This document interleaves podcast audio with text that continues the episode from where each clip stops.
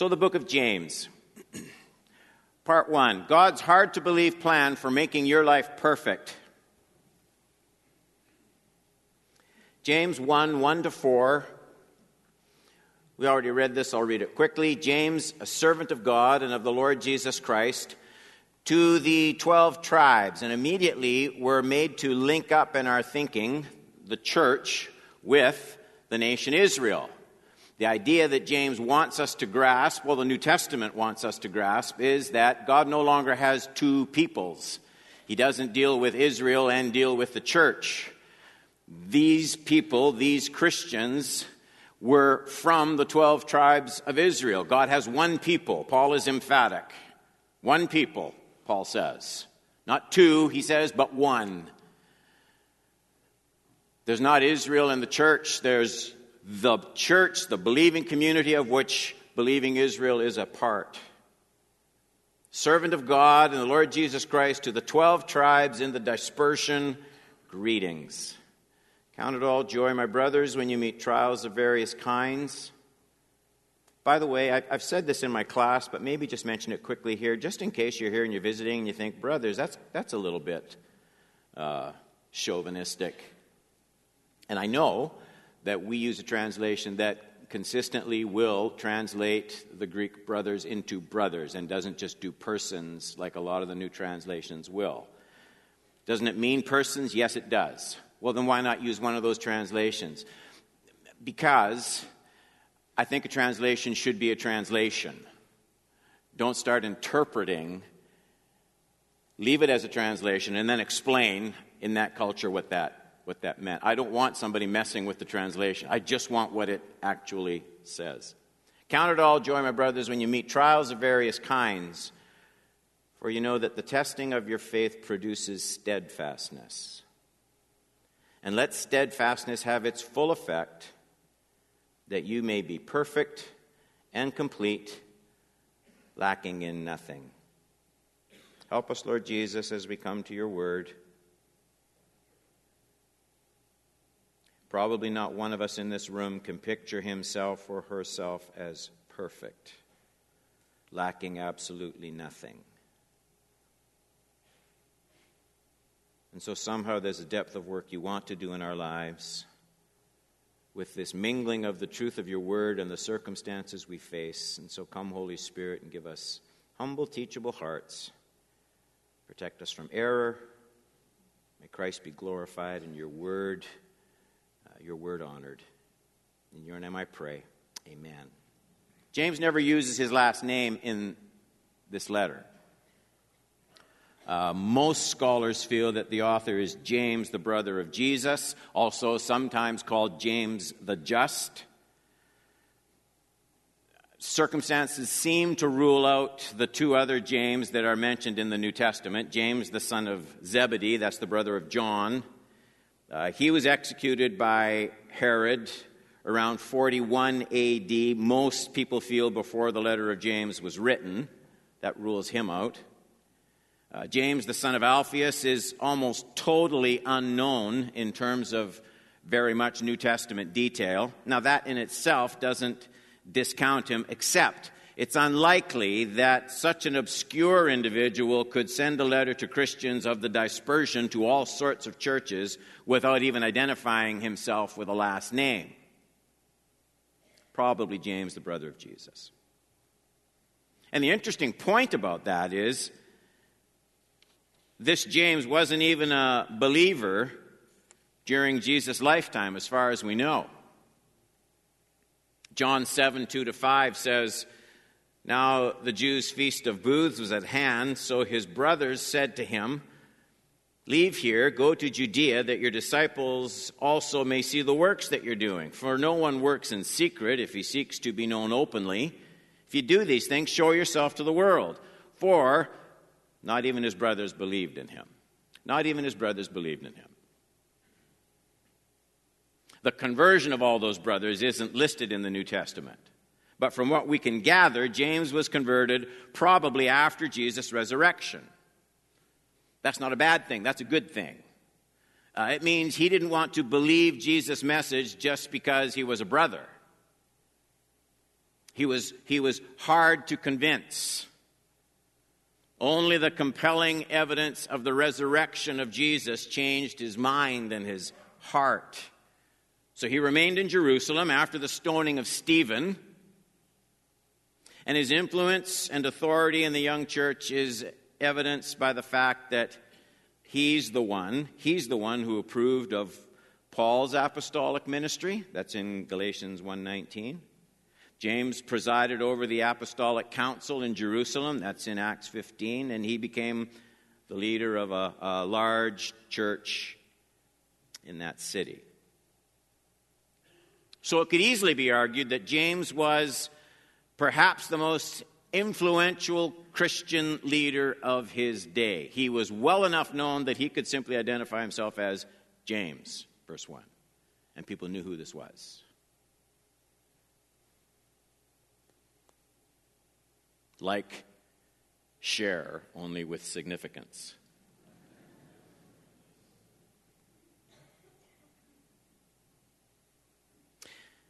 Even his absence of official title tells us something important, and that leads us into the first point of this morning's message. Point number one the only title that mattered to James reveals his practical devotion to Jesus Christ. And you can see it. James, servant servant of God and the Lord Jesus Christ.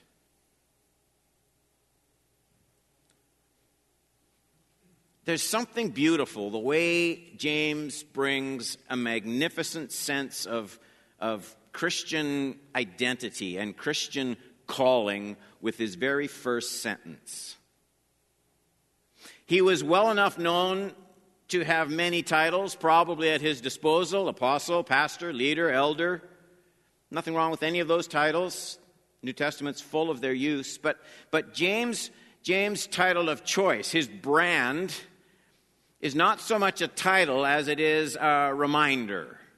James is first and foremost a servant of God and of the Lord Jesus Christ. And to me, it's striking, James only mentions Jesus twice in his whole letter. He mentions Jesus in chapter 1, verse 1, and in chapter 2, verse 2. And both times he uses the very same title, the Lord Jesus Christ. Now, now think about that just for a second. James is Jesus' brother, half brother, technically. They were of the same earthly family. My family never calls me Reverend Don Horban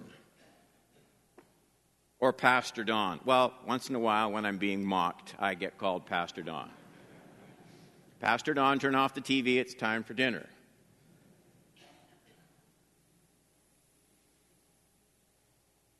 They know that's just a title and they know they have no reason to use it. James seems to know that it's more than a matter of religious propriety to call Jesus Lord. It's not just a title, it's, it's a reality that describes the way James lives in relation to his brother Jesus. James means for us to get a picture of his life. And what he's saying is, you can't understand James' life except as a servant. He means his choices, his actions, his ambitions will all seem incredibly impractical and ridiculous in this world, except they're interpreted as the plan and will of his Lord rather than himself.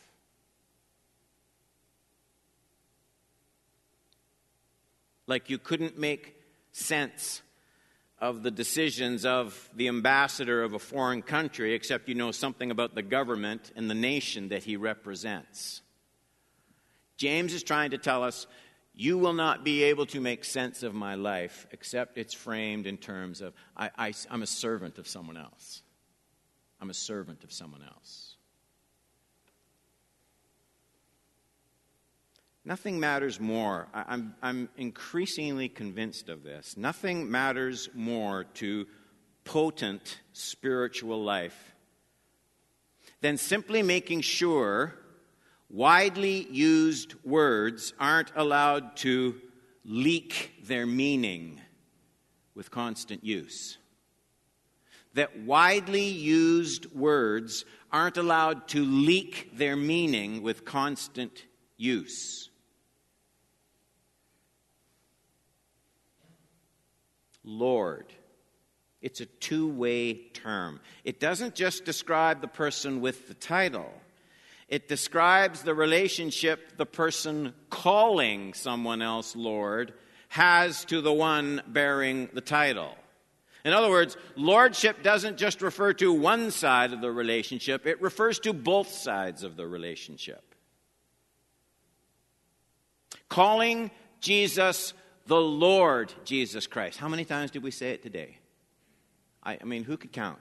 All the songs, all the things we said, Lord, Lord, Lord, Lord. Lord, Lord, Lord, Lord, Lord, Lord, Lord. Dozens of times in your typical church service. Lord, Lord, Lord, Lord. And boy, I get haunted by those words. I just don't ever, ever, ever want to have Jesus say to me, Don, why do you call me Lord, Lord, Lord, and do not do the things that I say.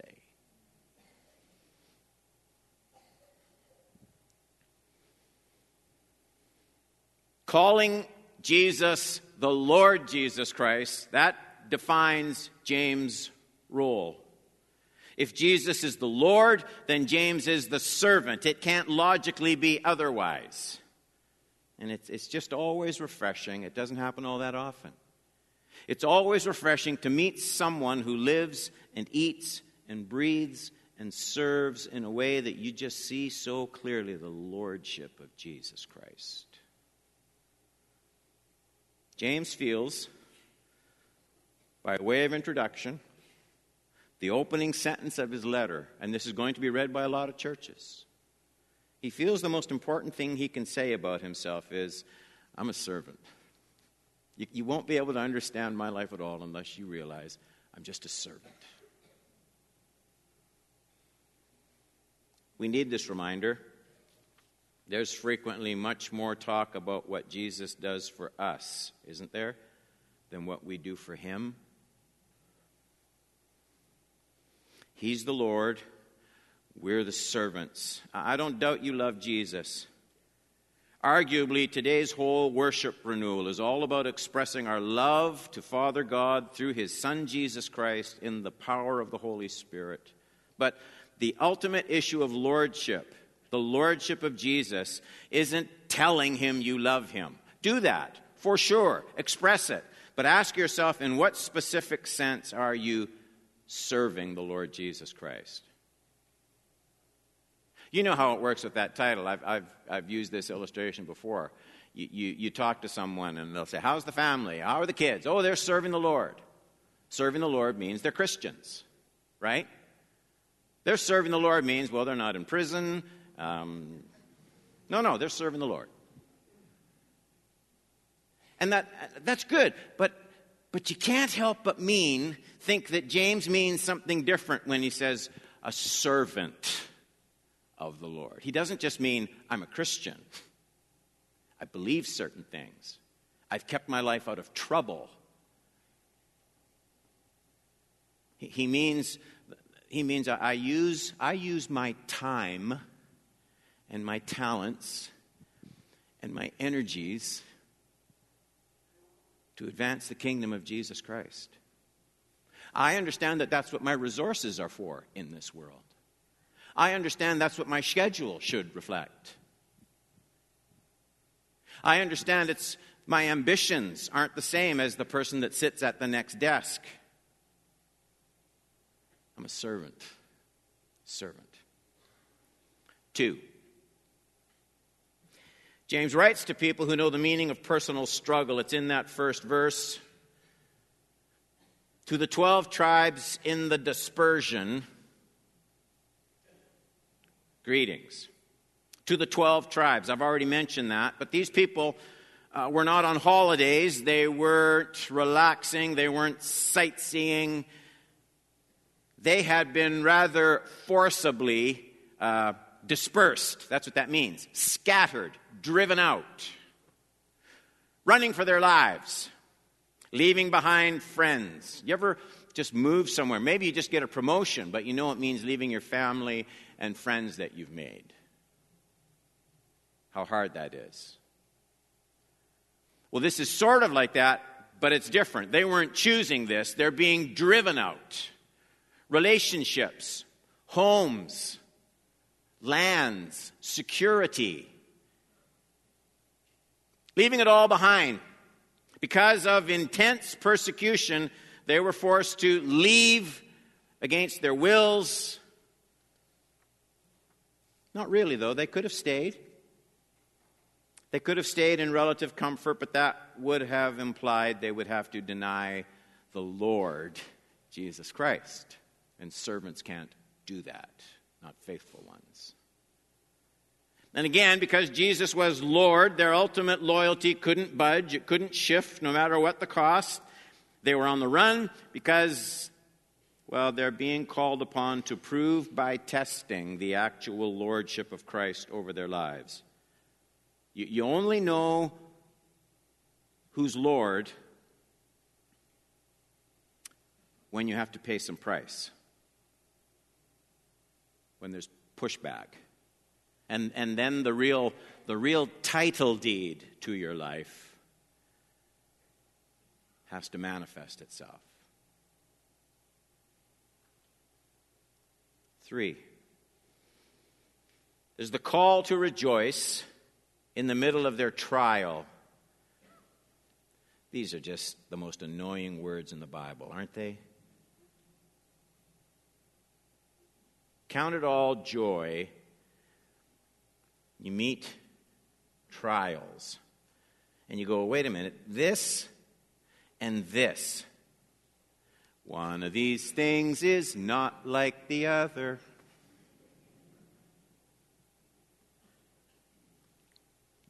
I know James is dealing specifically with religious persecution in that passage. I've talked about it. And I'm, I know most of us still, it's coming, we're, we're, we're, it's right around the bend. But most of us still don't have that much experience of such persecution. The, the primary danger to the North American church so far is still more seduction than persecution. But our text does justify opening up the envelope just a little bit because James says he's talking about encountering trials of various kinds.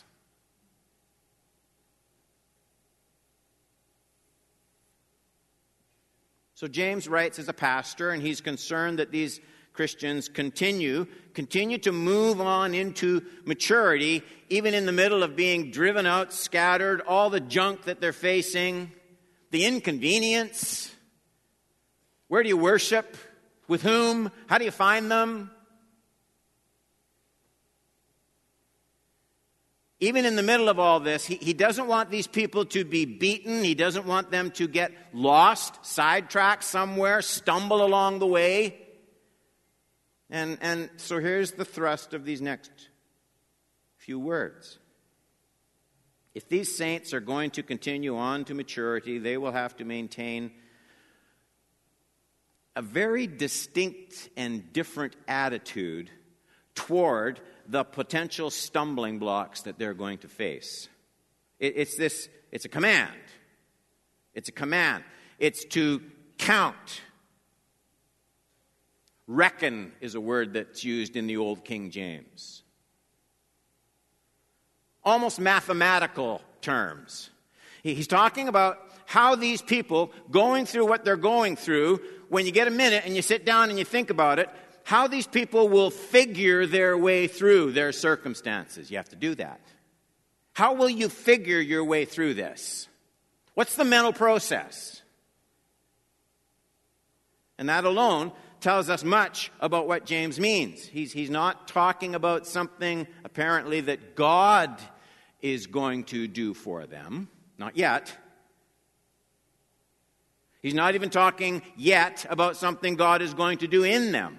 Not initially. We'll get there. He's talking about something they will have to do.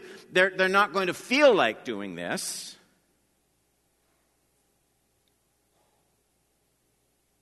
Peter talks about the same thing. 1 Peter 1 6. He says, In this you rejoice. In this you rejoice, though now, for a little while, if necessary, you have been grieved. So rejoice, see it in the first part, and then grieved. Though now, for a little while, if necessary, I find those words fascinating, you've been grieved by various trials. So Peter writes to these people who are genuinely grieved. And Peter, like James, he puts these two things together that really don't seem to mix. He's not talking about rejoicing and trials in sequence, as though first you rejoice and then trials come and you suffer. He's talking about rejoicing and being grieved at the same time, not, not one after the other. So he means both the trial and the joy must be held together. And then Peter quite strangely says that this process isn't random, but it's necessary. What is that all about? In this you rejoice, though now for a little while, if necessary. You've been grieved by various trials. And so I read that, and my brain just says, necessary for what? Necessary to whom? What strange words? And that's the next point that James is going to unpack. This necessary bit. Necessary for what? Necessary to whom? Point number four. Move on to the third verse. For you know that the testing of your faith, this is really the only word we need, produces steadfastness. And these words, for you know. James tells us something very important about these trials, which Peter says are so necessary. And James is going to say that trials don't do anything good in my life automatically. Nothing good. They stink. You and I have both seen people that just grow sour. Happens all the time bitter, quit the church, get angry, discouraged. In fact, that seems to be, for people like me, people like us, that seems to be the default process of self ruled people rather than servants of Jesus Christ. So James calls us to know something, for you know. He says, I'm calling you, you, you, you believers who are scattered you, you don't know which way is up. Everything is in, is in panic mode. Uh, you don't know where you're going to settle. You don't know how this is all going to pan out. I'm calling on you to constantly hold something in your mind. In other words, James says, you Christians who are suffering this trial, don't just let your thoughts happen. That's it. Don't just let your thoughts come to you process them. And you must hold this truth in your mind quite firmly because, well, what trials do is they come and they tend to shake and knock this truth out of your mind. What truth? Why are these things, Peter says, necessary? James says, productive. James says you have to focus on the result of the trials. Here's the hard part you, you, you have to focus on the result of the trials before you get the result of your trials. In other words, you have to focus on the result of the trial while you're still in the middle of it.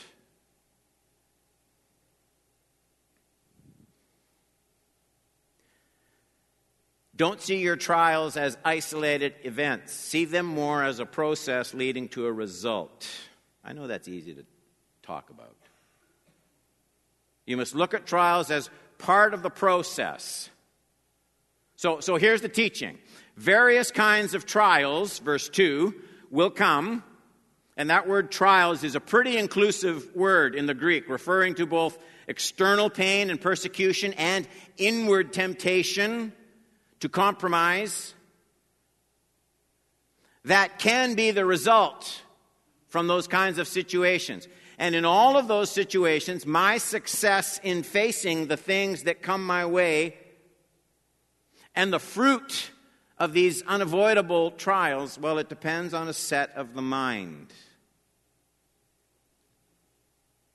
Pick the last time you fell badly into sin and failure. I don't know what it might have been.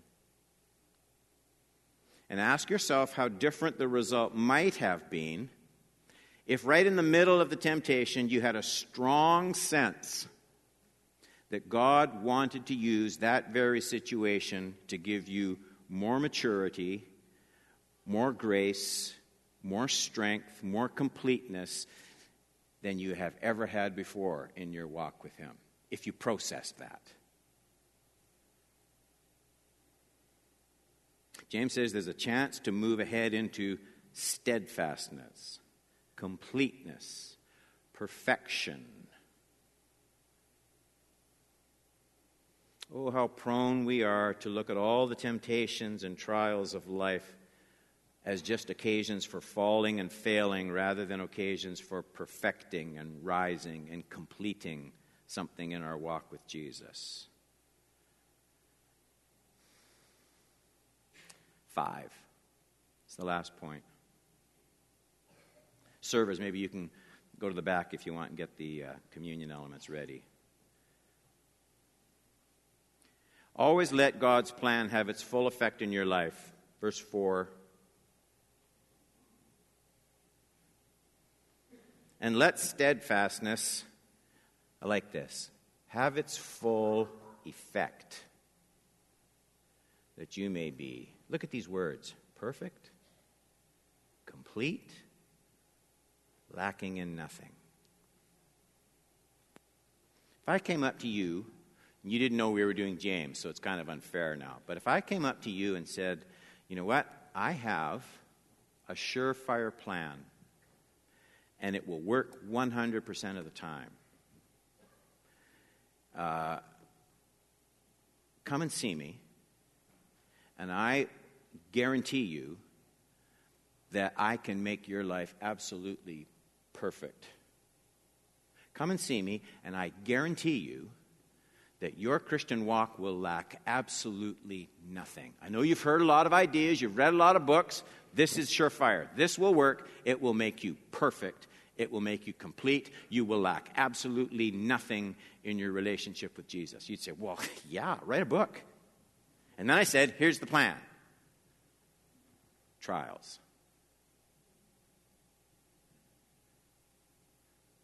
You'd say, no, no, Pastor, no, no. I, I want to be like perfect.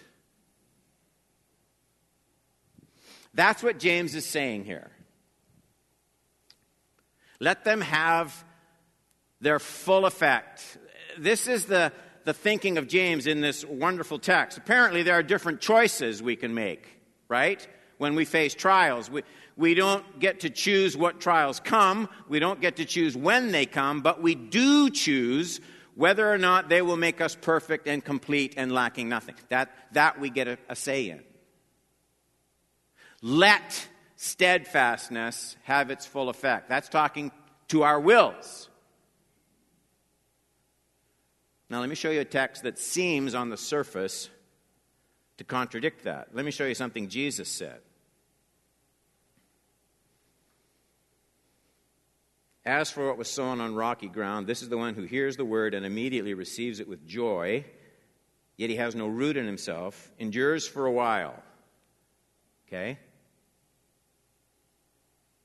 And when tribulation, this is what James is writing about, persecution, that's what James is writing about, arise on account of the word, immediately falls away. So this is the opposite, right, of complete, lacking nothing. Now, Jesus and James are talking about the same thing. Apparently, there are options. The options are maturing or withering. Jesus describes people who are rootless when trials come. James describes people who remember something when trials come. Jesus talks about people who wither. James talks about people who are perfected. The difference isn't in the persecution, the difference is in the remembering. If you forget the goal, you will wither when the trial comes. The goal, God's goal, according to James, is to make you perfect, complete, lacking nothing. If I told you that was God's tool, trials, that's the tool for producing this, you'd probably say, oh, I'm not interested. But God is interested, and He's God. He wants perfection in our lives more than he wants comfort. He wants perfection in our lives more than he wants wealth. He wants perfection in our lives more than he wants health. Here's how I want to wrap this up. I have a wonderful quote. Great Anglican preacher, Henry Melville, who was chaplain to the Queen in London. And he wrote something profound on this text from the book of James in St. Paul's Cathedral on a Tuesday morning in 1853. I have a set of the sermons by Henry Melville. There is a set in the British Museum of Natural History. There's a set of these sermons in the vault at Wycliffe College down in Toronto, not on the shelves because it's just teetering and falling apart. You can't get it on the shelves and there's a set in my library. And I'm not at liberty to tell you how I got them, but there was nothing unethical or anything I'm ashamed of when I stand before Jesus. I mean that. I didn't do anything bad. Listen, but he's a wonderful, wonderful preacher. Now, listen to these words. It's a long quote, so just kind of settle back, but don't fall asleep. The English is a little bit different, but surprisingly not bad for that, that era. There cannot be needed a proof that it is both the design and tendency of affliction to cause us, as it were with regard to the present world, to feel that it is not our home, and that we should fix our affections on things which are invisible but enduring. It will always be intensely difficult to persuade an irreligious man that the visible is not to be compared to the invisible, just because he has not the faculties to enable him to appreciate the one, wherever the others have acquired for him any real or ascertainable existence.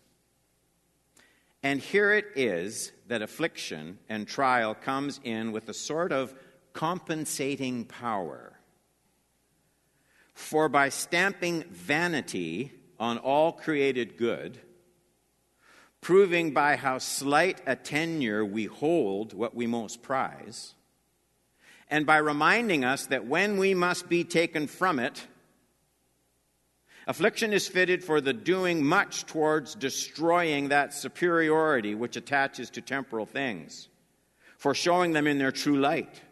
Notwithstanding, they have gained for us a value because addressing themselves so directly to the affections, so long as a man remains in the undisturbed, the undisturbed possession of wealth, and of whatsoever wealth commands, there will seem little force in the reasoning which tells him that there are better treasures which he should seek, compared with which what he has are utterly worthless and unsatisfying. But let wealth take to itself wings. Let sickness incapacitate him for the enjoyment of what it can procure. And he will have had some palpable demonstration that earthly treasure, after all, is not sufficient for our necessities. And therefore ought he to be even if he be not in the more favorable position to apprehend the worth of unseen things, when wealth was made to flee away like a shadow, about to discern their real substance, we take this ground that it is the tendency of affliction to dislodge the affections from temporal things and lead them toward the eternal. James takes the same approach as Melville, but in about 10 words. That you may be perfect, these trials, persecutions, difficulties, that you may be perfect and complete, lacking nothing. In other words, without trials, there is nothing to distinguish between what I know and how I live. I mean, I, I think I'm patient, but that's just because I've had nothing to make me impatient lately. I think I'm forgiving, but that's only because nobody has hurt me really badly or cruelly recently. I think I'm willing to sacrifice everything to follow Jesus with joy, but that's only because no great sacrifices have been required of me recently.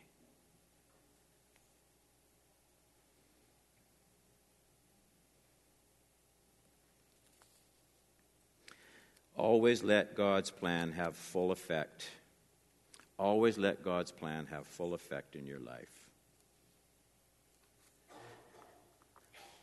Only the Christian life, only the Christian life is, is big enough to draw our hearts toward eternity, to set our love on Jesus Christ and make us his servants and to, and to give us a valid reason, other than just stoicism, a valid reason for enduring in the face of trial.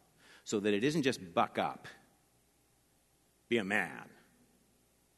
It's this ties in with your life in Christ. That God doesn't just use the nice stuff, that His will and His plan for your life is big enough that, that uh, all things work together for good to those who are called according to his purpose. What a wonderful Redeemer.